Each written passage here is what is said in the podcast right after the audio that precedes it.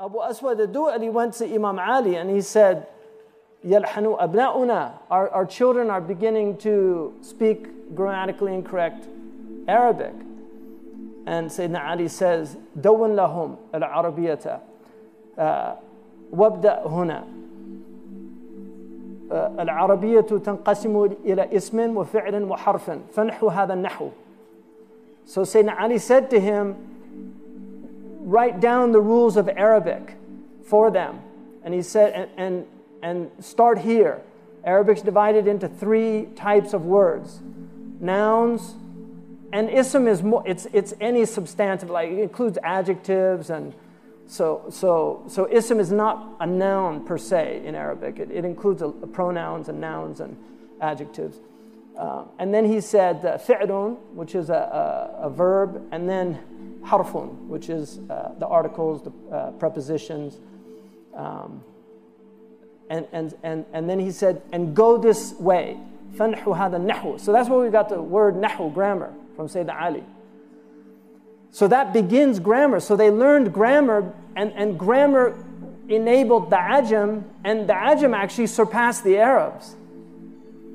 They actually become the, the, the, the carriers of the Arabic language. You look at all the great grammarians, they were all Persians. They become the great grammarians of Islam. So, if you say that grammar is a bid'ah, it's a bid'ah daruriya, it's a necessary bid'ah. It's wajibah because it's the only way the language will be preserved. But Sayyidina Omar didn't know the fa'il and the maf'ul and the majrur. He didn't know uh, these things. He didn't know النصب بالقطع بالنزع الخافض. He didn't know any of these terms, but he knew the language and he spoke perfect Arabic and he could understand the Quran.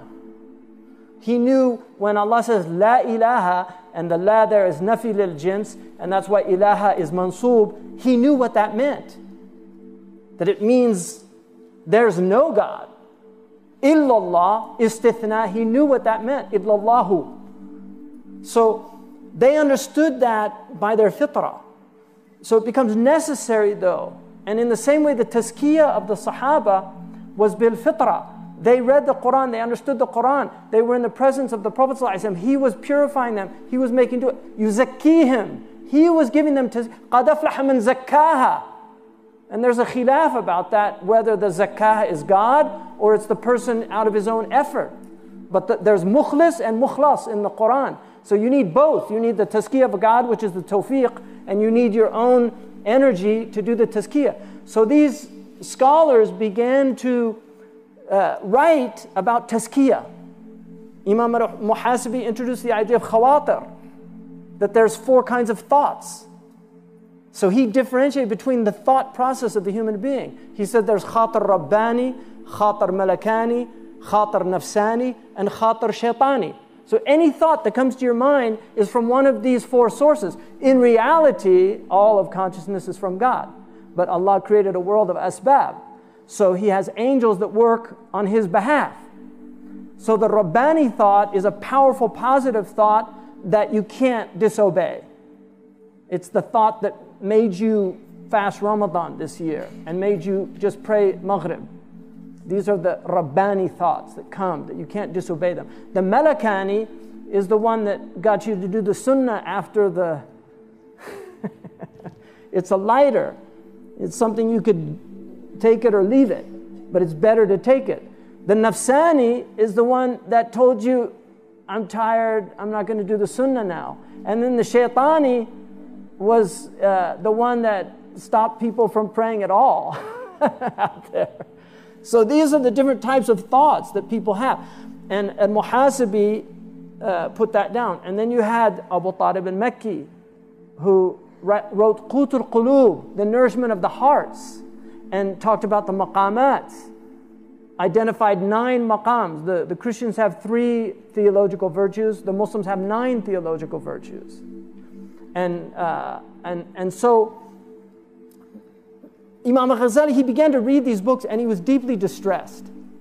Because what he was realizing was all of the things that they were talking about that were negative, he, he could see in himself. And so th- this is the beginning of his crises.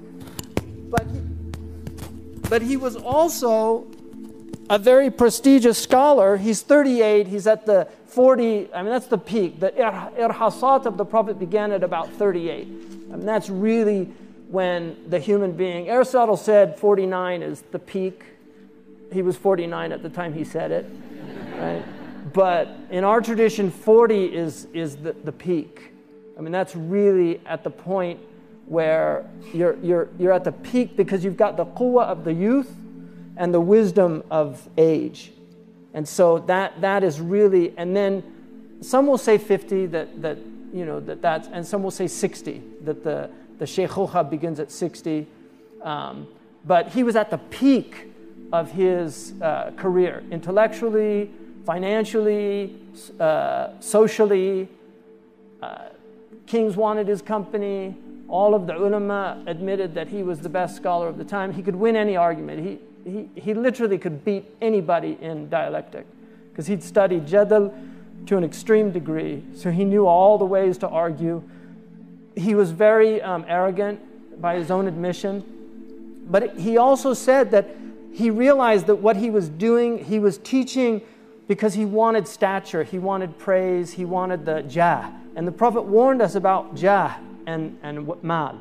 He said that these are more dangerous for the religion of a person than a, wolf in the midst, a hungry wolf in the midst of sheep. Al mal wal jah. And jah is stature, prestige. This is what speaks, stops many people in the United States from speaking out about uh, the Palestinian issue. Many people in the US, they know they've got careers, uh, they've got, they're, they're in CNN, they're in uh, uh, all these news agencies or they're in academia, and they know that it's a death sentence for their careers. So jah is more important to them than haqq, than truth. Chris Hedges is a good example of somebody who's completely destroyed his career and reputation. Pulitzer Prize winning journalist. Now he's, he's a pariah in, in that community. They won't put him on TV anymore. Why? Because he speaks out against the injustices in Palestine. So that's jah. That's what jah does. It prevents you from speaking the truth. And this, this, this uh, controls many, many people, this concern about what other people think. So uh, I was telling one of my sons that he shouldn't care about what other people think. And he, he quoted to me David Foster Wallace, who said, you'll stop worrying about what other people think about you when you realize how little they do think about you.